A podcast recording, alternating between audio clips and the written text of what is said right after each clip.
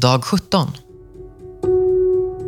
Se, dagar ska komma, säger Herren, då jag sluter ett nytt förbund med Israels hus och med Juda hus.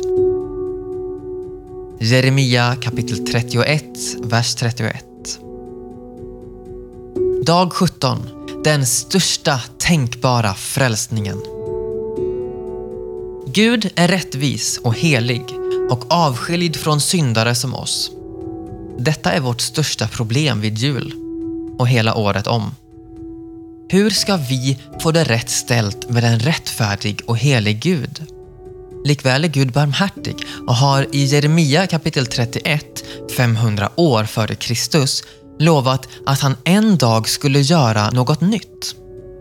Han skulle ersätta skuggbilderna med Messias verklighet.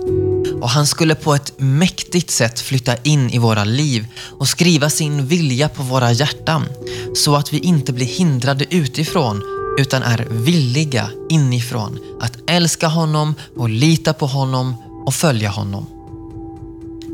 Det vore den största tänkbara frälsningen om Gud skulle erbjuda oss den största verkligheten i universum att njuta av och sedan verka i oss för att vi ska lära känna den och glädja oss i den med största möjliga frihet och njutning. Det skulle vara en julklapp värd att sjunga om. Faktum är att det är just vad han lovade i det nya förbundet. Men det fanns ett stort hinder. Vår synd. Att vi var skilda från Gud på grund av vår orättfärdighet.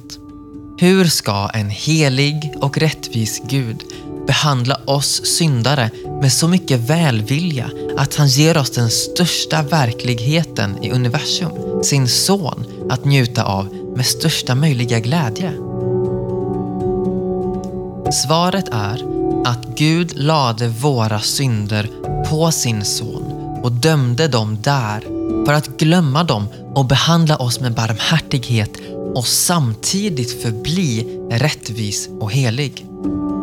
Hebreerbrevet kapitel 9, vers 28 säger: Kristus offrades en gång för att bära mångas synder. Jesus Kristus bar våra synder i sin egen kropp när han dog.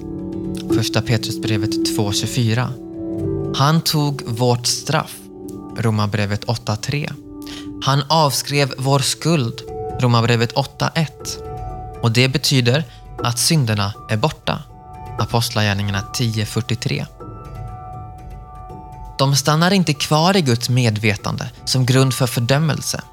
I den betydelsen glömmer han dem. De utplånas i Jesu död.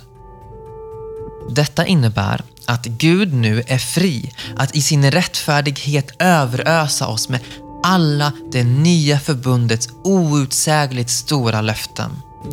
Han ger oss Jesus Kristus, den största verkligheten i universum, för att vi ska njuta av honom. Och han skriver sin egen vilja, sitt eget hjärta på våra hjärtan, så att vi kan älska Jesus Kristus och lita på Jesus Kristus och följa Jesus Kristus inifrån och ut med frihet och glädje.